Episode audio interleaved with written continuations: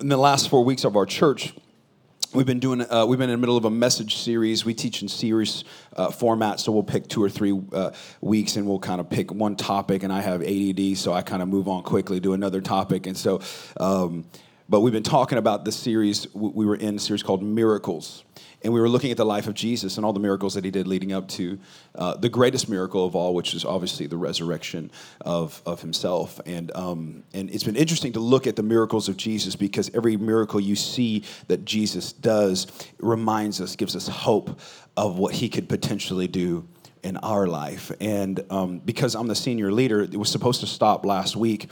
Um, and because, like, you know, I can make that decision. I'm just going to keep going one more week today. And we're going to talk about one more miracle that Jesus did before he does maybe the greatest miracle in all of human history. And it's found in John chapter 11. If you have your Bibles, I'd love for you to open up there. If not, we're going to put up on the screens, but I highly encourage you bring your Bible. You never know. Make sure you know I'm reading what's supposed to be in that Bible. You know, I could be making this stuff up. So make sure you, you read your Bible. But John chapter 11 is where we're going to be. And uh, it says in John chapter 11, verse 1, it says, A man named Lazarus was sick. And he lived in Bethany with his sisters Mary and Martha. And so the two sisters sent a message to Jesus telling him, Lord, your dear friend is very sick. But when Jesus heard about it, he said, Lazarus' sickness will not end in death. No, it happened for the glory of God, so that the Son of God will receive glory from this. And so, although Jesus loved Martha, Mary, and Lazarus, he stayed where he was for the next two days. Anybody ever felt like that? It's a unique situation where the Bible highlights Jesus loved him, but he, but he stayed he waited, he tarried, he, he, he kind of hung out for two days. In verse 7, it says, Finally, he said to his disciples, Let's go back to Judea. We'll jump to verse 11. He says, Then he said, Our friend Lazarus has fallen asleep, but now we'll go wake him up. And they were confused because they were like, Well, he was sick. So are you saying that he's sleeping now? We're kind of confused. And Jesus saw that they that, that he maybe meant that Lazarus was simply sleeping. And he said, But Jesus what meant that Lazarus had now died. And then he says in verse 15, Come, let's go see him. So, recap for those of you who might have checked out and you're like, I don't know if I like the Bible, so I'll just wait until he gets past it. Here's what happened Jesus has a friend named Lazarus. The Bible goes out of his way to say that he loved Lazarus. He knew Lazarus. He had a relationship with Lazarus. Lazarus was his boy. He knew him. They were, they were, they, they, they, they had, they, he was on his favorites on his iPhone, okay? They knew each other. And the sister sent word to Jesus that his friend, who he loved, was sick. Now, I determine friendship based on like like um, be there moments, like be about it. Like if I it, like if I need you, I need you to be there. If you're my friend and I'm in trouble and I call you, then you got to be anybody else like that but me, right? Because if you're not there in the moment I need you, don't call me, right? After that moment when you you you're supposed to be there, and so Jesus is, has a, has a moment to prove almost his friendship to Lazarus. It's funny, and he, you would think Jesus would do it, but he doesn't. Jesus waits, and he waits so long that his friend dies. His friend dies, and then all of a sudden, Jesus gets up and says, Let's go see him. And what follows in the story is unique. It's three characters who have three responses to Jesus' moment when he wants to go do a miracle. So Jesus is like, All right, let's go do this miracle. Let's make it happen. I'm about to show you what's up. Three characters in response. You find it right after he says, Come, let's go see him. Verse 16, you find the first character. His name was Thomas. Thomas, nicknamed the twin, said to his fellow disciples, This is what he said to him. He says, Let's go to and die with Jesus. Now, here's what's interesting. Thomas didn't just say that to himself. He said that, he goes out, the Bible goes out of his way to say he sent it, he said it to people, to his friends, to the other disciples, to like the other people that they were doing life with. And he's like, well, Jesus is telling us to do something. This doesn't make any sense. Thomas is cynical. And I don't know if, ever, if you ever had this moment where you ask God for a miracle and then God asks you to do something that doesn't make sense. Thomas understood you. It makes you cynical because you're like, logically, this makes no sense. What Jesus was really asking to go back to Judea, which way they were there like previously before. And the last time that they were there, the people of the city tried to stone them. So, like, in the, not the good way, the bad way, with rocks. Like, they tried to kill them, right?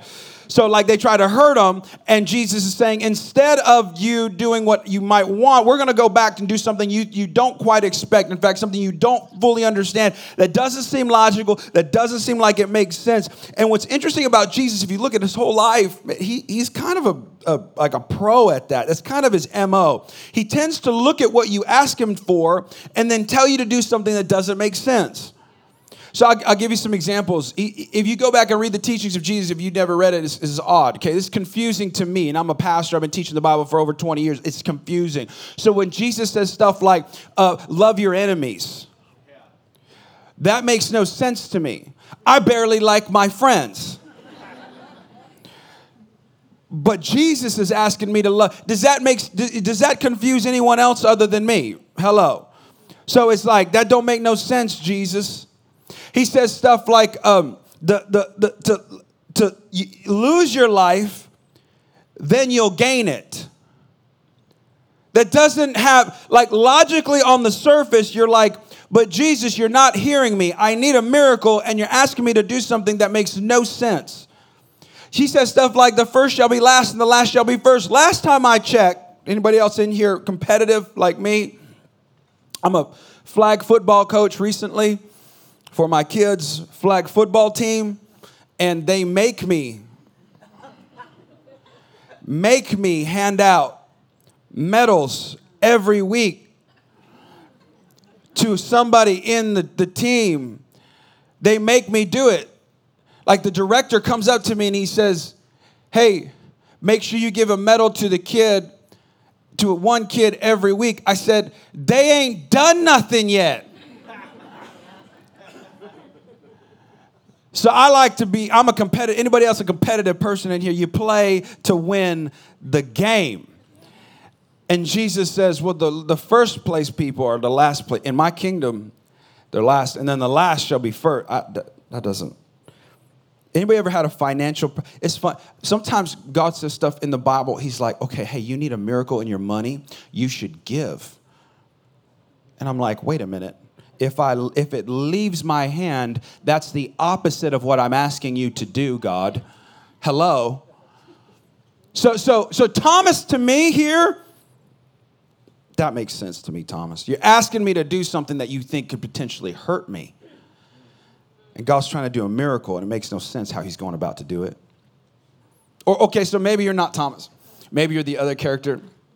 Mary, uh, Mary, Mary is the she's the next person to react right after in the story. If you read it in verse 17, and Mary is hopeless. So you might not be a cynic like Thomas. Maybe you're hopeless right now. You're waiting for a miracle. God has been like you've been asking God for a miracle. You've been doing all the right things for a miracle. You've been setting up your life for a miracle. You're like, all right, we need a miracle, and and it doesn't happen. You ask Jesus to come help you, and it didn't work out, and you're hopeless you, you can relate to Mary. It says, in verse 17, when Jesus arrived at Bethany, he was told that Lazarus had already been in the grave for four days, which means he's really dead. That's just the Bible's trying to say, like, he wasn't sleeping, it wasn't an accident, he dead. And verse 20 says, when Martha got word that Jesus was coming, she went to meet him, but Mary, Mary stayed put in the house. Some of y'all are like, man, I wish I would have done that. Mary, I relate. I'm here at church right now. I'd rather be sleeping. Honestly, I'd be, be at the house. You know what I'm saying? Some of y'all, amen, Pastor, preach that part. But I've noticed it's easy to stay home when things don't go your way. It's easy to stay home, check out, be done with God. Don't go to church, don't read your Bible, stop praying ah, it's easy for me to check out. Ah, it's easy for me to lose hope when things don't go. Isn't it easy to be hopeless when you did all the right things and all the wrong things happened? This is I, I relate to Mary because I kind of pride myself in doing the right thing at the right time. And so to me, A plus B equals C. And I've noticed about life is it's not linear and it's not mathematical. Have you ever done something all the right way and the wrong thing happened? Hello. You ever, you ever been, when I was in school, I feel like I'm really smart. My grades never proved that. but I feel like I was really smart, and I would be the guy in school that would like study all night, get a D on the test, and then my friend who like didn't do anything to study, come on, partied all night, showed up, took the test, got an A, and said, Look, man, I got an A. And I'm like, We're not friends anymore, right? Like, we don't we don't connect. Apparently, you're Einstein. I, I you know I don't I'm, I don't know what I'm going to do with my life, and it didn't make any. I did everything right. You maybe maybe you showed up early, you stayed late at your job all the time, knew you were going to get the promotion, and then the cousin of the uncle of the son of the nephew's owner got the. Pro- Y'all see what I'm saying, right? Like, isn't it funny how life is not A plus B equals C?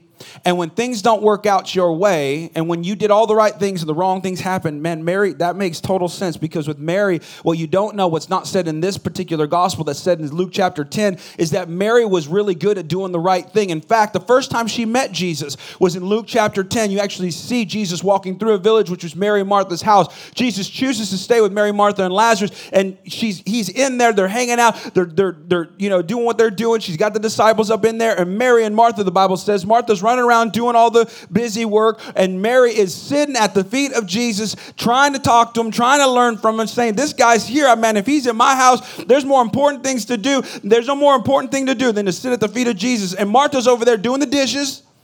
She complains to Jesus, say, Will you talk to my sister? I'm over here working, and she over there trying to have dinner with you. Could you go tell her to do what's right? Jesus highlights it. He says it in verse 42 in Luke chapter 10. He says, But few things are needed. This is him talking, but are indeed only one. Mary has chosen what is better, or some translations, what is right. He says, Mary's doing the right thing. And then her brother dies. I, I relate to Mary. Because I feel like I've done some right things. I did, I did it the right way, and this didn't add up. The right. Have you ever raised a kid? I sat as a pastor, Pastor Jason. You sat with families where where they're crying because their kid has wild in the world.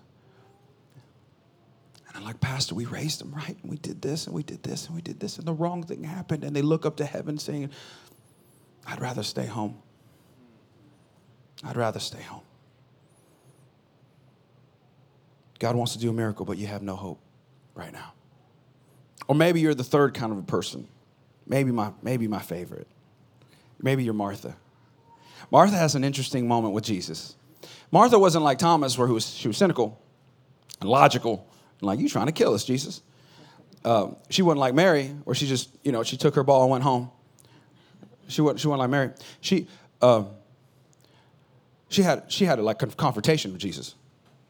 She's like, oh no, I got something to say. You, you, read it in verse 21. It says, Martha said to Jesus, this is interesting. I don't know if, if I would have the guts to say this to Jesus. Okay, so this is the, the, Jesus had already revealed himself. Jesus had already done miracles. Jesus had already been. he was the Jesus at the time. Okay, so he's Jesus.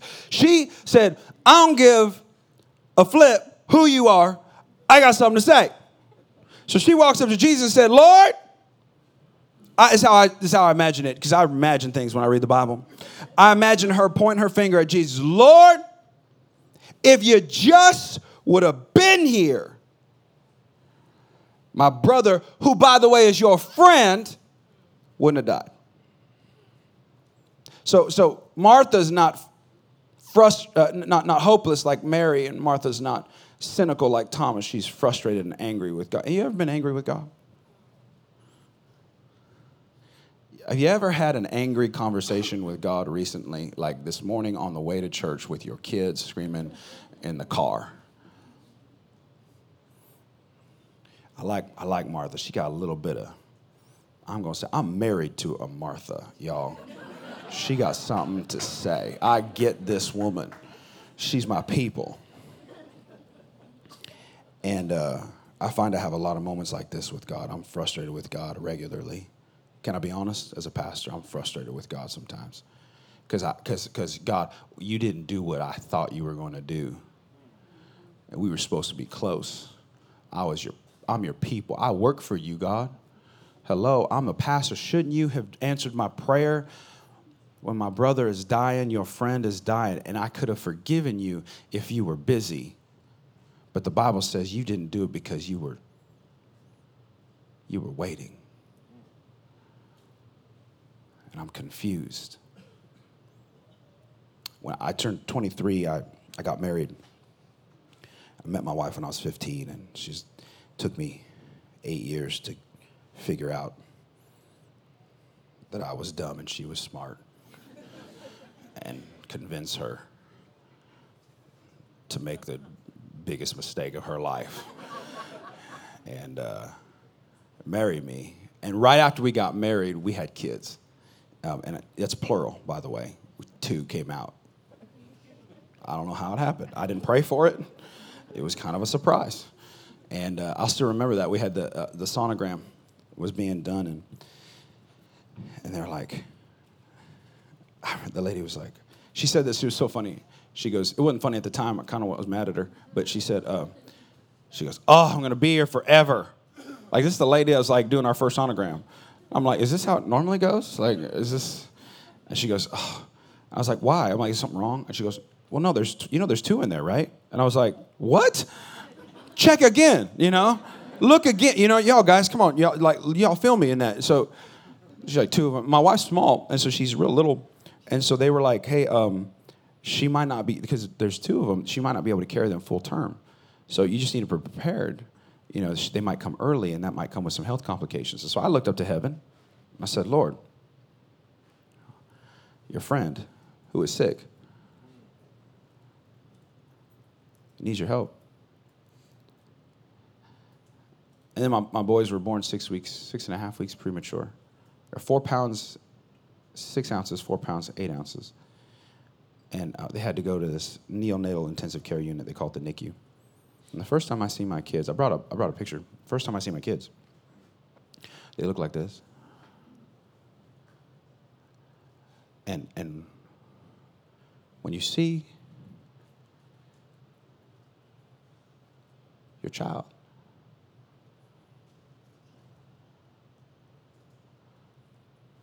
for the first time, tubes. I remember the first time I held my son. He, I had to sit down. And the nurse, there was so many cords and wires attached to him. It took him so long to pull him out of the NICU that I was so afraid to. My wife, the first time she saw her, her babies, was behind glass. I remember looking up to heaven and saying, If you would have been here, God,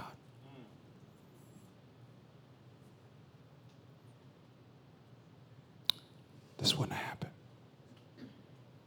And I don't, I don't know if you guys have these moments where maybe, maybe it's just me, but, but like, you can be frustrated and angry with God because He didn't show up. Have you ever prayed for God to heal you and it didn't happen?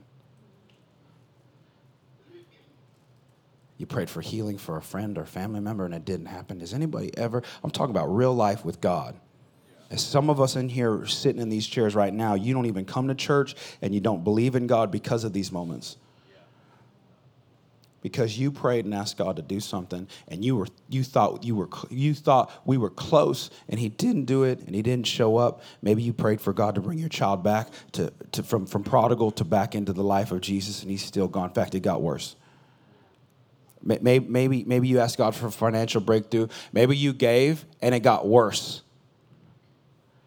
You can relate to Martha. And so Martha is frustrated, and God wants to do a miracle, and we're frustrated with God. We're angry. If you ever showed up to church singing the songs "Angry with God," that's how you know you're working working something out. you you singing stuff like, "Oh, his, you know, oh, oh, his love's so free," and you're like, "I don't feel any of this because honestly, you didn't do what I asked you to do."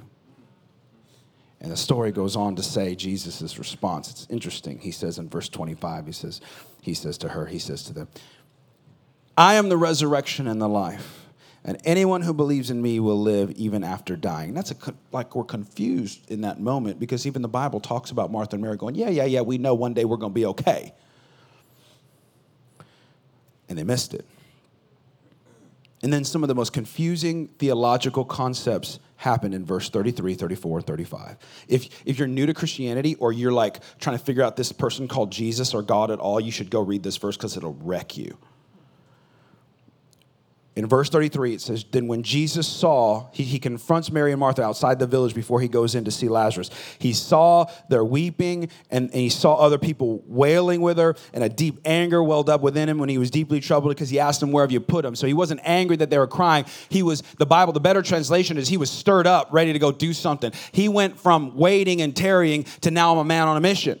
Like I'm gonna go show you who I am. I'm gonna go make a difference. I got something to go do. I got, I got something to go heal. I got someone to go raise up. I got a thing I want to go show you. I'm gonna prove to everybody. When I prove to everybody, you're gonna think this is amazing. I'm gonna do it so that you believe. I got something to do. And he sees off the corner of his eye, he sees somebody crying. And then in verse 35, it was confusing when I read it because it made no sense to me. The Bible literally says two words. He's like, Jesus wept.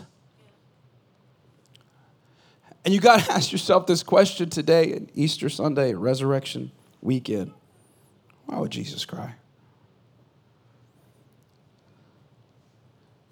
Why would Jesus cry? You ever ask yourself that?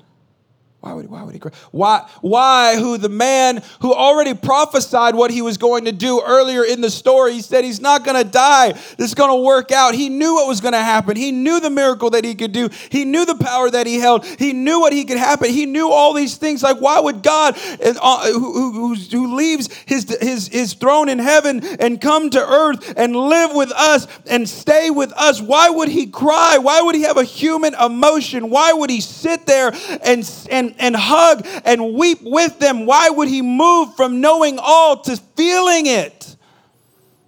And the only concept that I could come to grips with was Jesus had a moment to show us that he feels your pain. I don't know about you, but I need a Jesus that weeps. I need a God who's not just focused on getting things done, but's focused on what my feelings are at the moment. That when he sees me cry, when he sees you cry, when he sees your pain, when he sees your hurt, when he sees what's going on in your life, when you are, are going through it and don't believe the lie that you are doing it all alone and no one sees you, that what if what if Jesus sees you and Jesus proves to you that it isn't just about what he's doing, it's about who he's doing it for. And he stops and he cries. I, I, was curious about that. I'm like, sometimes I cry, not because I feel the emotion, it's I cry because someone else is crying. Anybody ever do that? You ever cry? When you ever see somebody cry, you kind of start crying.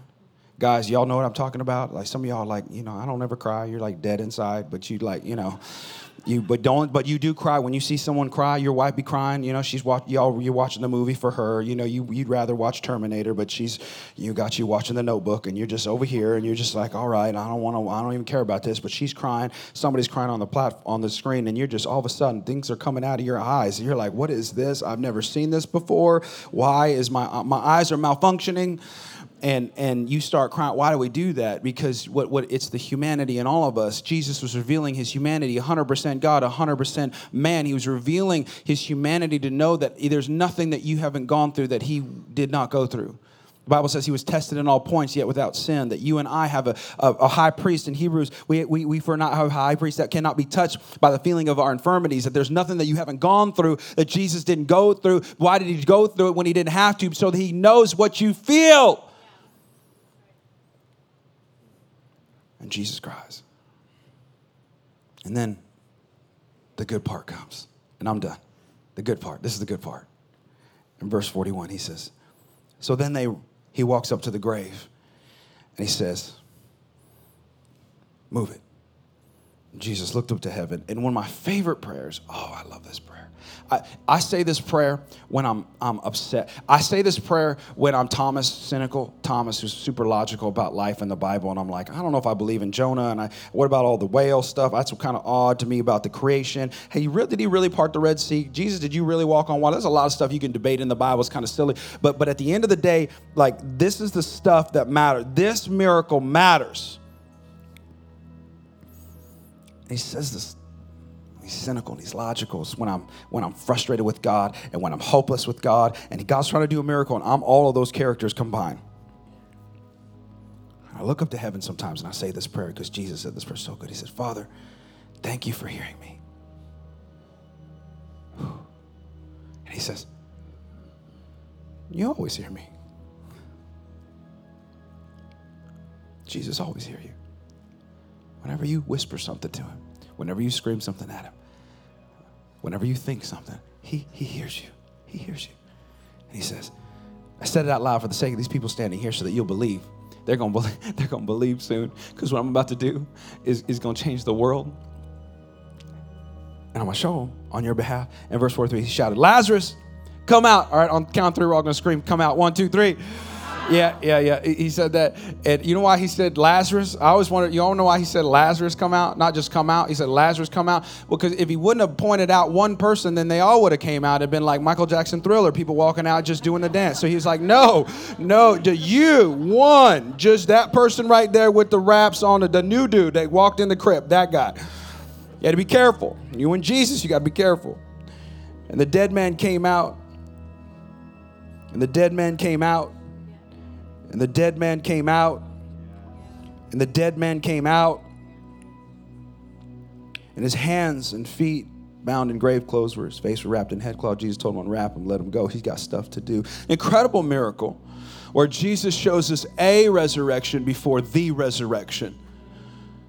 And I think that, and you, you, if you read this in historical context, you find that this is the last straw that ever that for the Pharisees that were trying to kill him, they said, We can't allow this guy to just keep doing what he's doing.